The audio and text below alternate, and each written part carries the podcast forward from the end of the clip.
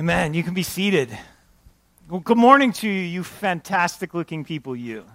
I don't know if anybody's told you that, but it is true. I mean, I'm looking out. I just, this is not an ugly church. That's a fantastic thing to be a part of.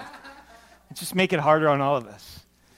So glad you're here. We'll get there. We'll get there. Before we get to Bibles, um, although I guess we could do Bibles while I do some announcements. It, we are going to use a Bible today, so if you want one, uh, need to use one, raise your hand. We will put a Bible in that hand. Announcements before we jump in. Uh, I have a lot of them, so bear with me, but I will, I will get through them as fast as I possibly can. But the one that I want to make sure that I heavily emphasize is that if you are new here, if this is your first time, we're so glad that you're here. And we'd like to help you plug into our church if that's something that you are interested in. So, uh, we have a way of doing that by we've got a little form in that bulletin which is that paper thing that you were handed as you came in.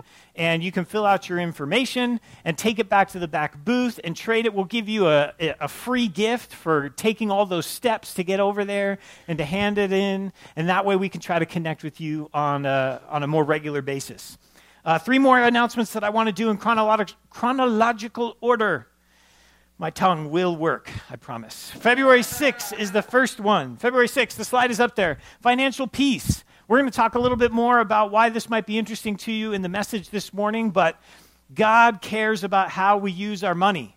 And we want to use our money in a way that represents God well, and we don't want our money to control us. So, if you are uh, in any stage of life where you feel like one of those might be out of whack, this might be something that's helpful for you. You can sign up at the back info booth. It's a multi week seminar about using your money in a more effective way for the kingdom of God.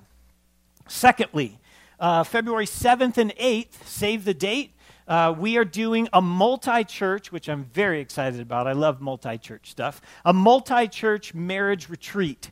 So, a couple of different churches from the North Tahoe area are going to get together on February 7th and 8th. If that's something that you can do, I would encourage you to do that because if we did the financial peace thing and got the money thing nailed down and we get the marriage thing nailed down, we basically have everything nailed down. And that's a fantastic thing. If you want more information, you can uh, go to that web address right there. The interwebs is filled with all kinds of wonderful information. Finally, third announcement on February 11th, during the time of Awana, that's a Tuesday night at 5:30, we are doing uh, a support group slash um, uh, what's the right word for it? Um, a, a strengthening workshop. That's a great word. Who gave me that? Yeah, gold star, gold star. Uh, we're doing, we're doing a, a, multi a multi-week series where some single parents, whether you're just a mom or just a dad, we realize that not every family looks the same around here. Uh, and yet there's a unique component of difficulty that seems to pop up in a single parent raising situation. We want to support you in that process. And so if that, if you or somebody else uh, might be interested in that, just show up. No need to sign up. February 11th, get it in your calendar. Show up, be supported, enjoy that time. Lastly, Michael, Mike with a mic. Tell us what you got to say, man. Check, check. Are we here? All right. hey, guys. So I look out, and I think most of you, if not all of you, have either read, heard, learned, or even memorized Jeremiah 29 11. It's, For I know the plans I have for you, declares the Lord plans to prosper you and not to harm you, plans to give you a hope and a future. An awesome verse commit to memory. But I think it gets even better if you continue reading. It says, Then you will call upon me, and you will come and pray to me, and you will seek me, and you will find me when you seek me with all of your heart. My name is Mike Harrison. A few years ago, we started uh, MAGs, which are men's accountability groups. This is a flyer that's on the back um, information booth there. This is for all you men out there. If you're out of high school, then you're, you're in. Okay, so these, these are small groups where we get together at various times, various places in the week based on your specific schedule. So there's different groups. And the focus of those groups are based on uh, 2 Timothy 4 2, which says, Preach the word, be prepared in season and out of season, correct, rebuke, and encourage with great patience and careful instruction. So, men, this is for you guys. Now, listen, the Word of God says that we are to do our best to present ourselves to Him as one approved workman who do not need to be ashamed and who correctly handle the word of truth. And it says, and Paul also says in Ephesians, Be very careful then how you live, not as unwise, but as wise, making the most of every opportunity. Men, this is your opportunity. We need to get together. This we can't do this alone. This is an awesome church. We love the teaching, the preaching, the shepherding on Sundays, but that's not enough. We need to get together. As iron sharpens iron, so one man sharpens another. So I challenge you guys find me my phone number's on here. Let's get you plugged into a group. I guarantee it'll change your life. Okay, now, to all of you, I encourage you to memorize Scripture. It will change your life, I promise you. If you have any questions about that, I'd love to talk to you, share with you what God's doing in my life, and to show you how to do it. That's it. Thanks, Mike. I said it first service, but I'll say it again. Yeah, you can clap for Mike. You'll notice that he didn't just like tell you to memorize scripture. You'll notice for those of you that have like been familiar with scripture, like more of his announcement was memorize scripture than it was him talking. Yeah, the guy knows what he's doing. Okay, so get some help with that because it actually does have a huge effect um, on your relationship with God. Final announcement for those of you that know me yes, I'm more dressed up today than I normally would be. No, there's no particular reason, except there's a woman in a white sweater back there that I'm trying to impress every once in a while. That's it. That being said, that's as much as I ever have embarrassed you from the front. You have to admit that. Okay. So, uh, that being said, we are going to study Scripture this morning. So, hopefully, you have that Bible. If you still need a Bible, I'm sure we could get you one. But other than that, uh, turn to Galatians 6 and let's stand together as we continue our series in Galatians and cover Galatians 6, chapter, uh, chapter 6, verses 1 through 10 is what we're going to cover. Jesse, Jesse decided I needed a nice struggle and gave me about like four sermons worth of material to cover. We will do that. If I start speaking too fast, look at me and say, slow down. Okay? I'll do my best. Galatians 6, 1 through 10. It's on page 975 if you're using one of the church Bibles. Brothers, if anyone's caught in any transgression, you who are spiritual should restore him in a spirit of gentleness. But keep watch on yourself, lest you too be tempted. Bear one another's burdens, and so fulfill the law of Christ. For if anyone thinks he is something when he's nothing, he deceives himself. But let each one test his own work, and then his reason to boast will be in himself alone and not his neighbor. For each will have to bear his own load. Let the one who is taught the word share all good things with the one who teaches. Do not be deceived. God is not mocked. For whatever one sows, that will he also reap. For the one who sows to his own flesh will from the flesh reap corruption. But the one who sows to the Spirit will from the Spirit reap eternal life. And let us not grow weary of doing good, for in due season we will reap if we do not give up. So then, as we have opportunity, let us do good to everyone, and especially to those who are of the household of faith. God, as we read this text, we realize that we need your spirit to inform us. We want to understand you better so that we can reflect you better. God, use this time for that purpose. Amen. You can be seated. So, anytime you want to jump in and talk about a passage of Scripture, we have to recognize that one of the key concepts of understanding Scripture is making sure that you don't falsely believe that ideas are just kind of popping up willy nilly, stream of consciousness style. Instead, there's a flow of thought that's going. And so, if you want to try to inform the text that you're going to look at, you want to make sure that you clearly understand the text that came before it, because that then helps you understand what's going on in the text. That is indeed what's going on here. We're not going to go super far back because, like I said, we got a lot of ground to cover today. But what I do want to do is look again at chapter 5, verse 25, because it informs how we're going to understand chapter 6, 1 through 10. Galatians 5:25 says this. If Now that's a conditional word, right? I'm, for those of you that are not familiar with my speaking style, I'm not very secure with like me talking the whole time. So occasionally I will ask questions just to see if you're alive. And I just want you, to, I'll ask you easy questions. Don't worry. You probably won't be wrong and look foolish. Just answer back, okay? So, so we'll try it again.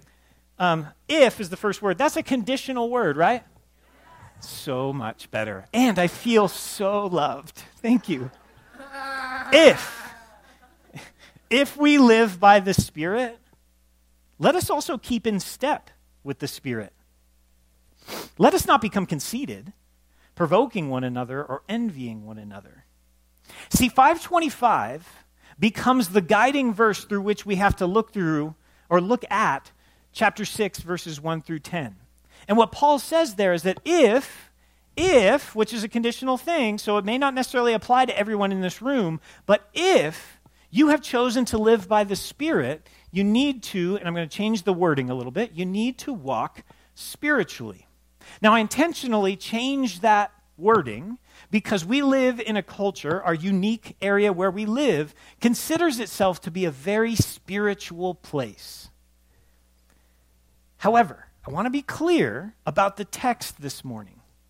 That when we talk about walking by the Spirit and living spiritually, we find that it has nothing to do with incense or yoga or aligning your chi or whatever that. Did you need to see me? I took some tights. You're going to help me out, Sean. Walking in the Spirit is not some exclusively mystical experience with chanting and visions of angels providing special messages from God. There might be people in this room inclined to say, or there might be people with whom you will speak this week that might say, I'm spiritual, but I don't believe in being part of a church. Our message this morning, Paul's message to you, is a wake up call. Now, I recognize that this is the definition of the phrase preaching to the choir, right? Because though you are not the choir, although you did sound very fantastic, you don't just look good, you sound good. You're just a fantastic people. But I know you're here, but I want to make sure that you understand why you're here. Because a lot of the things that we do and the way that the church gets together might cause you to believe a false idea. You may have heard me say this before. The church is not a spectator sport. Yeah, we do some music, and yeah, one person talks for a long period of time, and that might cause you to believe that your job is to sit in the stands, watch the whole thing happen, check the box, made my spiritual deposit for the week, and then go on with your life. Negative. That is not how it works. To walk by the Spirit requires us to engage in the body of believers, and without it, your spirituality, it's non existent hug all the trees you want, get your chi in as much alignment as you possibly can. But until you are integrated with the body of believers, you're not yet walking by the Spirit. Okay, I will. So then, what does it look like to walk in the Spirit? Well, the text has a ton to say about it. The first thing, though, starts with just one word and it serves as the launching pad upon which everything else will follow. What's the first word of verse 1? Brothers. Notice what other words could be there servants, friends, followers of Christ. All those things could be true, but Paul chose to use the word brothers. Now, this was written before a time where it became really important for people in culture to feel like you could say brothers and sisters. And if you have ESV, I think ESV does that type of thing, where it puts a little footnote and then you go down to the bottom and it, and it tells you that it could say brothers or sisters. This encapsulates, uh, if, whether you want to use the word brothers or sisters, it encapsulates the idea that we are launching from a point of recognizing that those of us who are choosing to walk by the Spirit are family. Family which is a really interesting way of thinking about it. Because think about your life. For the most part, do you get to choose your family? No. It just kind of happens to you, right? For the most part. You don't get to pick it, and then you get to enjoy that which is your family in all of its glory at Thanksgiving and Christmas and all the other times when you feel like you need to tolerate them, right? But you didn't get to pick them. You know what else is like that? The church.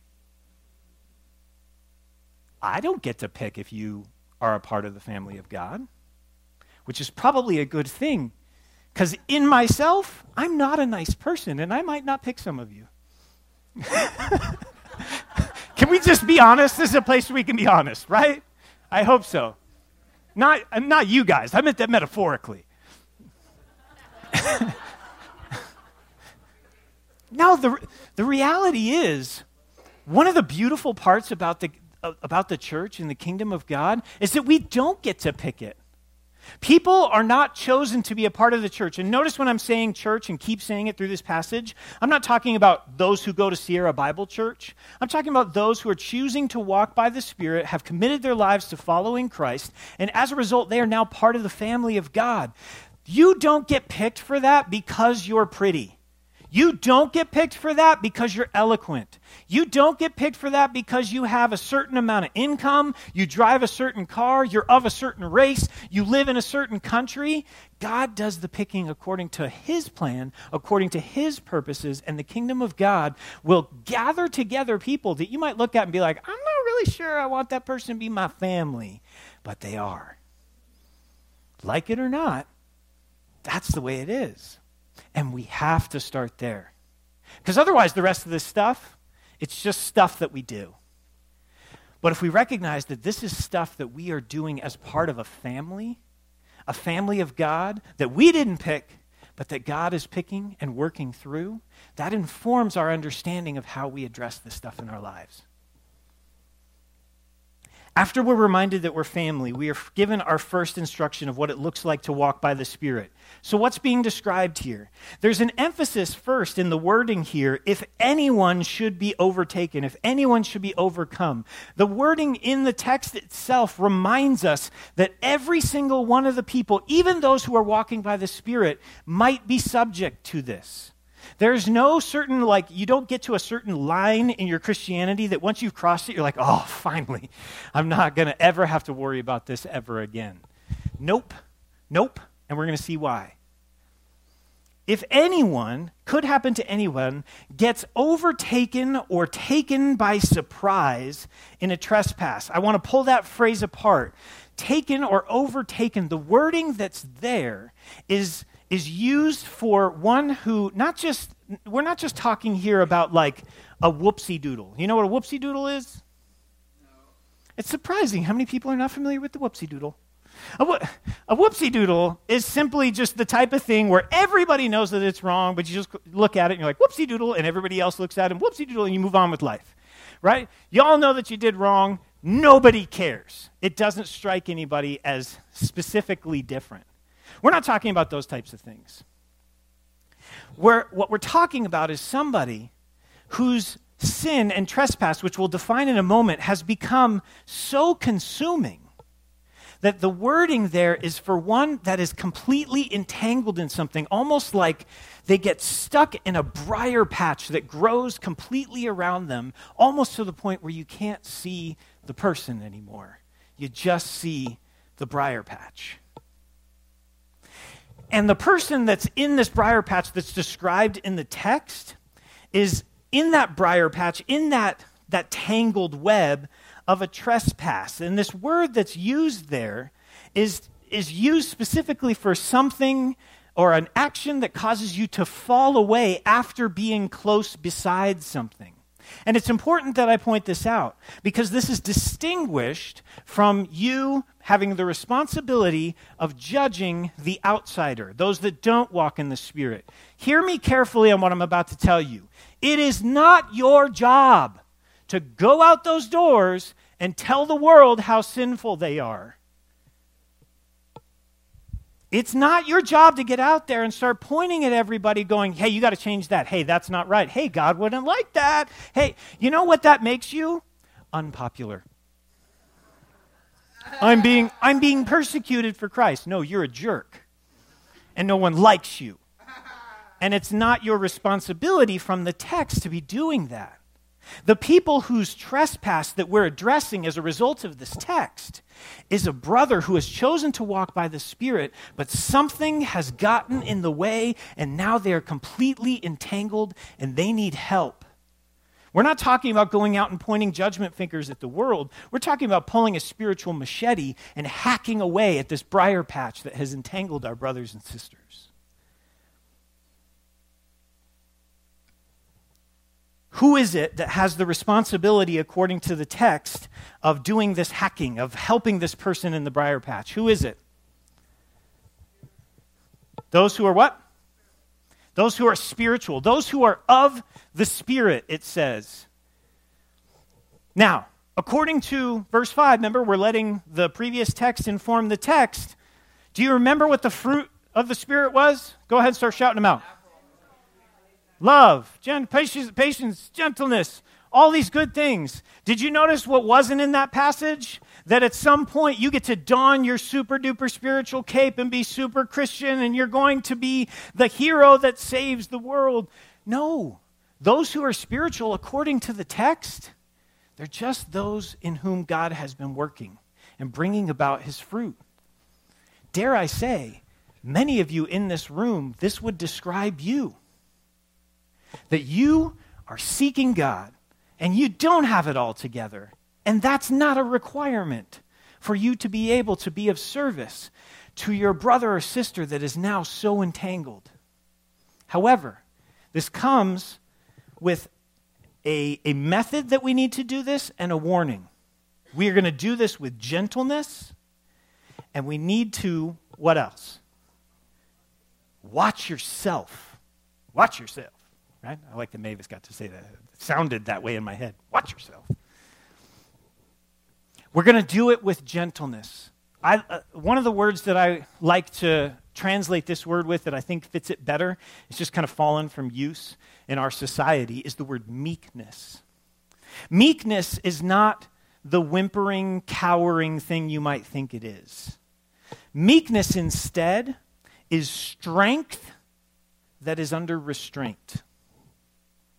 When you are joining with God in, in the saving mission of helping people entrapped in their sin, you need to do it with the power of God coursing through your veins, and that can happen as you align yourself with the Spirit.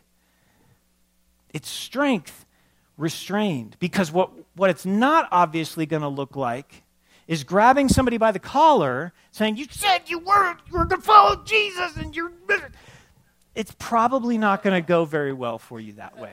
It might. There are a few people that need it that way. So just hit softly. But the reality is, most people are going to need it in a very gentle, meek, strength restrained type of way.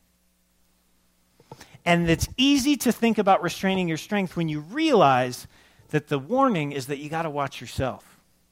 Now, as I meditated on this portion of the text and I thought about watch out because you might fall to temptation yourself. Uh, what, at least in my experience, has not been the case is that I've fallen into the sin that I'm helping somebody with. Though that could happen, it's not really ha- it really hasn't been my experience. Instead, what may happen or may more likely happen is that you might fall prey to some type of sin of inaccuracy of thinking that you are actually more strong or more great or are more special than the person that you're helping, not realizing that Jesus died for both you, the helper, and the one who needs the help, and that neither of you, repeated, neither of you were capable of doing it without the power of Jesus. That's the care that it seems that we most need to, to that we most need to take. But our responsibility towards one another extends beyond helping one another with just our sinful entanglements. Let's look at verses 2 and 3 here. In verse 2, we read, The burdens of one another, we need to be carrying them. And in this way, we will fulfill the law of Christ.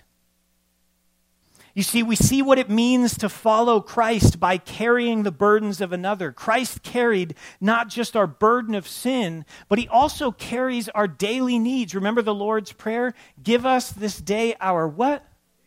daily bread. He's involved on a day to day basis, helping us with the individual things that we need. And for us to carry the burdens of one another is what it means to follow Christ. I love verse 3, though, because it provides explanation on verse 2. The first word there is for which means it's providing some explanation. Uh, we're, we're enlightening our idea of the way of fulfilling the law of Christ is carrying somebody else's burdens. For if anyone thinks that they are something, being nothing, they deceive themselves. And the word there for deceive is, uh, carries the idea of this person is operating within a warped sense of reality. Hear me carefully on this. If you think, if we think, and I'm going to try to use we as much as I possibly can because I'm in the same boat. If we think that we are operating within the will of Christ, but we fail to help carry the burdens of our spiritual family, we're living in a fantasy world. You're not walking with the Spirit. Walking with the Spirit entails being like our Master Jesus Christ, which then means naturally that we will be carrying the burdens of others. At this point, I want to stop in a sec- for just a second and try to look at this practically. What does it mean to bear others' burdens? Let me illustrate it for you, and then I'll pull apart what we find from that illustration. Uh, a little bit ago, my wife and I went on vacation. The vacation didn't necessarily work out its way that we had hoped for, but it wasn't terrible. It was still a good thing, but we came home a little bit early. And as we come home, we walk onto the kitchen floor, and as I'm stepping on my cheapo vinyl wood looking like material that's my kitchen floor, I'm stepping on it, and water is gushing up in between the planks. Now, I don't know if you're familiar with flooring. Typically, it's not supposed to have water gushing through its seams. Okay? Uh, why is water gushing through? I don't, I don't understand. So we start investigating. We find that there's a little bit of a leak underneath the sink, but the bottom of the cabinet's dry where it was leaking. So we're, well, I mean, maybe that's what it is. Maybe we spilled something on it. I'm not really sure. Well, that same day, I wanted to try to enhance my manliness quotient, so I decided I was going to build some shelves in the garage. So I go into the garage and as I'm clearing stuff out of the way to be able to build the shelves, I look down and there's an ice rink on my floor. I had not installed an ice rink in my garage. And so I looked where the ice rink was and looked up and noticed that my kitchen was above where the ice rink was. And I looked at the drywall and I put my hand on the drywall and my hand went. I don't know if you're familiar with drywall. It's not supposed to do that. That would seem to indicate a major problem. The frozen waterfall coming out the exterior of my house reiterated that problem. Yes, we had a major leak that had been going on for anywhere from six months to a year, and it turned a corner of my house, both the upper and the lower floor, into a mold factory, which is fantastic when you have a wife that's prone to lung disease. So we, we were in a special spot. Fun. It's God's house anyway. Don't worry about it too much. But the point of this, the reason why I tell you about this, is that I, uh, our family meets together with some other families on a somewhat regular basis to study the Word and to listen to one another and to pray with one another. And as, as we were telling them, hey, this is just what's going on in my life, they were listening to us. But the listening didn't just stop with the, oh, gee, that, that stinks that that's happening to you. We have never had as many dinner invitations that we've had in our entire life, which I've decided as a result I need to be a little bit nicer because all my friends are really good cooks. But instead, we got to hang out with a lot of people. Some of them are in this room, and I won't point them out to embarrass them. But what they figured out was hey, the beers have got a problem. Is there anything that we can do to help them with this? And they fed us. Because us making food in my mold factory would have been a bad decision for us. And instead, they bore our burden with us. Now, what do we learn from this? What do we learn? We learn that if we are going to bear the burdens of one another, we must know, pray, and listen. Here's what I mean by this. First, You have to be in relationships with people in the church if you're going to be able to bear their burdens. This might seem like it's, it's not strange. It's not. It's just something that we're not good at doing, right? I'm not sure I want to go talk to that person over there. You don't get to pick your family. Sorry. If you're a part of the church, you got to be in relationship with one another. And you got to be in a relationship that's more than just, wow, it's raining. Yeah, it is. All right, see you next week. Right? Because that's what we're prone to doing. At least that's what I'm prone to doing. We have to know one another inside the church. And then from that knowledge of one another, we need to be speaking to God about those relationships and asking for opportunities to bear their burdens. We know and then we pray to God about those opportunities and then we listen. You never really know where the, where the response is going to come from. Sometimes it's going to be because the people that knew us were just listening to us telling the story. They listened and they acted. Sometimes God just plants these funky ideas in your head and you don't know why. I don't know if you've ever heard of this or this has happened to you before. Like we've been in spots before where God just like planted in our head, like, hey, you need to write a check for like $400 to this person. Like, what? So then I verify. I go to my wife. Hey, I'm feeling like we're supposed to write a check for like 400 bucks to these people. And she's like, I'm feeling the same thing. Whoa, guess we better do it. and then you hand them. Why 400? Why, why not 300? Why 500? Right? And then you, you hand them the money and they're like, oh my gosh, we had this bill for $400 that we couldn't pay. Is that magic? Is it coincidence? It's God, right? What's that famous quote? I don't know if God answers prayer, if it's just coincidence, but whenever I pray, coincidences seem to happen. God will speak as we continue to ask Him, how can we be involved? We know them, we pray for them, and we listen. That's what it looks like to bear one another's burdens. But we've got more text to cover here. Our care for others is part of a larger personal responsibility. Look at verses 4 and 5.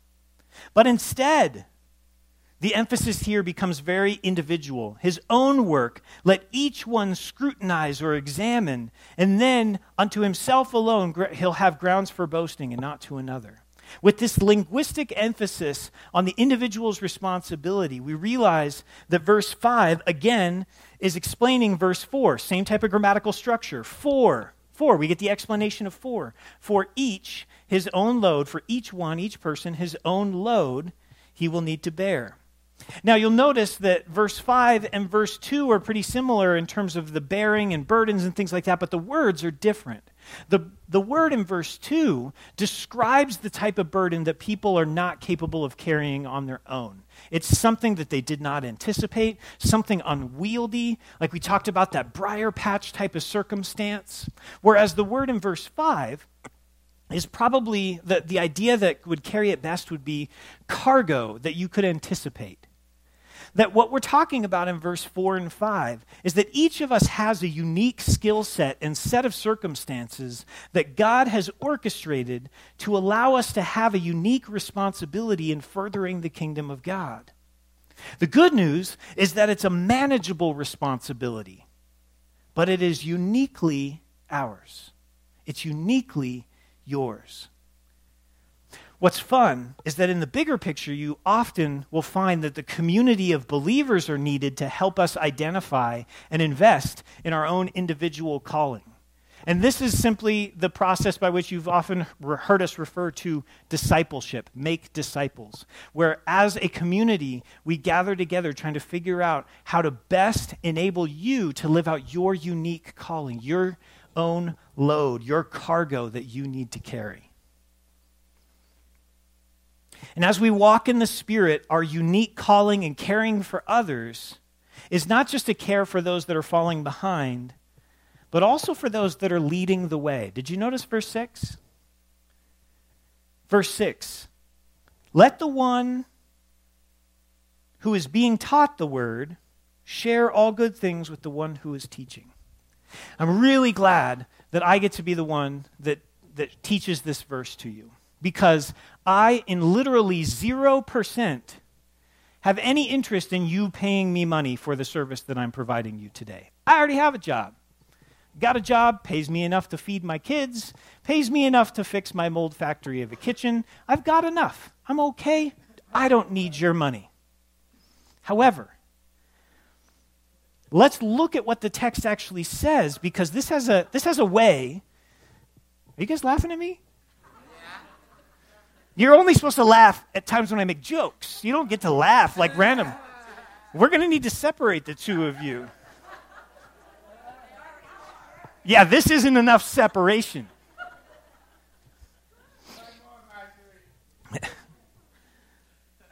Looking again at verse 6, it says that those who are being taught the word are to have fellowship or partnership, or another way of translating this idea would be to make another's necessity my own. And we're going to do this by sharing all good things, which includes money, time, and services. And because churches have a tendency sometimes to get themselves in trouble and to somehow formulate the wrong opinion in people's minds about money, I wrote out how I wanted to say an explanation of this verse to you. So I'm just going to read so that I don't end up saying something foolish. You all are blessed to be a part of a church where your leadership places no condemnation on you if you choose not to give. We've left it up to you. It's in your own heart how you will show yourself faithful to God with your resources. But that being said, we would not be your faithful leaders without teaching you the scriptures that clearly state your responsibility to give to your church body, to give to your leaders, and to give generously. Not because we want to buy more stuff, not because we want to live richly, but because your giving becomes the conduit of God's grace in His church and in its leadership. Friends, the Bible talks a whole lot about money. And this passage is not necessarily just about money, but it's interesting how money becomes part of a conversation of how to walk in the Spirit as we interact with one another in the church. And I hope that it is abundantly clear to you that you are aware that your money isn't yours. Not yours. You get to hold on to it. You're a steward. And by stewardship, what I mean is that it's being given to you to see what are you going to do with it. And I hope that you know that Scripture is abundantly clear that God is evaluating how we use our money and how that aligns with what we're saying we're doing in our relationship with God. Friends, our money is another way of bringing glory to God. And I hope that you recognize that as being part of the church and walking in the Spirit, it goes not just to the way that we treat one another and talk to one another, but even the way that we use our finances and the way that we take care of our leaders. The way that Paul illustrates this is by using an analogy that's fairly commonly used in Scripture of sowing and reaping. Did you see that in verses 7 and 8? Sowing and reaping come from an agricultural idea and I know that most of us in here are not farmers, but it's a pretty simple idea to get. The, the idea is basically this you harvest that which you plant. That's it. You harvest that which you plant. Simple idea. So let's think about this. If you planted one row of corn, how much would you get? So most of you where it said one row of corn, and I'm not going to make you feel foolish, but Al Salas got the right answer in the first service. He said, You get three ears of corn. Because I don't know if any of you tried to plant anything. If you come over and see my garden, I plant a whole garden bed and I get two tomatoes and a sprig of parsley. That's what I get. Okay? You plant one row of corn, you'll get a little bit of corn. That's the point. Okay? You get a little bit of corn. But if you plant a cornfield, you join in the process of helping to feed a nation. You harvest that which you plant. Look again at this text, especially verse 8. The one who sows unto his own flesh, all he's going to get back is death. But the one who's sowing unto the Spirit, from the Spirit will reap eternal life. All of us, all of us want eternal life. Not an average day to day, but the good life. And we're not talking here in this text about earning salvation. What we're talking about is the quality of a spiritual life that's well lived. I try not to jump around too much into other texts, but I do want to show you one other passage of Scripture real quickly. Go over to John 17. John 17, if you're using one of the church Bibles, is on page 903. And in John 17, what we find there is what's commonly referred to as the high priestly prayer. Jesus knows that he's about to die on the cross, bearing the sins of all past, present, and future humanity. And these are his words to his Father in preparation for that. I want you to focus in on verse 3. John 17, 3. And this is eternal life, that they know you, the only true God and the Jesus Christ whom you have sent. The reason why I'm sharing this verse with you is because sometimes when we hear the phrase eternal life, we have a tendency of thinking about living forever in heaven. But you'll notice that when Jesus is talking about eternal life in this passage, he's not talking about where you will go, he's talking about who you will know. And I say it that, with that rhyme so that hopefully that idea will come into your head that the concept of eternal life is not about where you go, but who you know. And as you get to know the Father, and as you get to know how the Father was revealed in Jesus Christ, the quality of life that is referred to as eternal life is not something for later, it's for now. The kingdom of God is not something just for later, it is for now. Are you aware that God is currently working in this universe. He's currently orchestrating things within this globe. And we might look at it and be like, that seems like a completely terrible play. And yet we're not seeing a big enough picture to understand that God is not waiting to have the victory, He's already winning. He's just the master of the long game. Eternal life is something that we can sow to now and harvest now.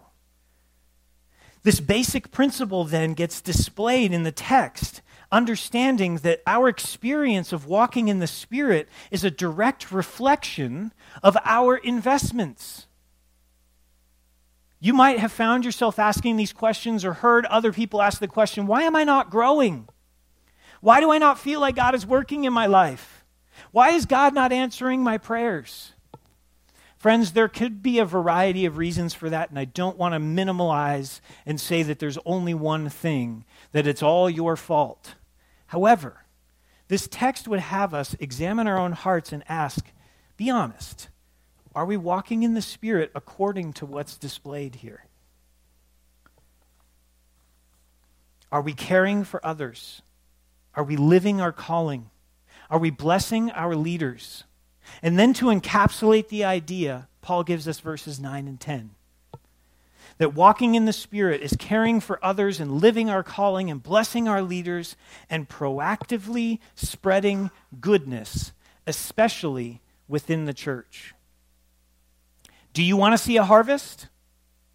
Do you want to experience God's working in your midst? Do you want to see God answer prayer, work miracles, heal hearts, restore families, save the lost? Then join with Him. I like in this process of joining with Him, Paul describes that we must proactively do good, but he says, do not grow weary, recognizing the reality that this is not simple. It's not easy. I know that the majority of you are like me, and tomorrow starts a work week where you're surrounded by a bunch of people that don't give a rip about Jesus. And that makes it difficult sometimes. Shoot, even in your own homes, there's stay at home moms. If you got to face my kids, that's harder than me going to work. Sometimes trying to live for Christ makes us weary, doesn't it? I think it's okay to be honest about that. It's not simple. That's why we need the power of the Spirit to do it, because otherwise, we'd be, we'd be lost. I mean, I was just sharing with Brad Nola. He and I were talking a couple weeks ago, and I was talking about how there are times where, like, I'll get into like a couple day funk of depression. And it's not necessarily because there's anything inherently going wrong with my life, but because of my line of work, I have a tendency to interact with basically the core of human depravity at its lowest. I see things that are broken every day. And a lot of the times, the hardest part about it is not just seeing the things that are broken, but knowing what could fix it and knowing that that person won't take what will fix it. That hurts. And I grow weary of dealing with it. But as I've been growing in my relationship with God, as I've been trying to walk in the Spirit, God has taught me that during those days when I'm feeling that, when I'm feeling like, God, I just don't understand why this world is so filled with problems, I hear God say, Relax, man. They're not your problems to deal with, they're mine. I can do this. Calm down. Not your responsibility to fix everything. Take the next step. That's it.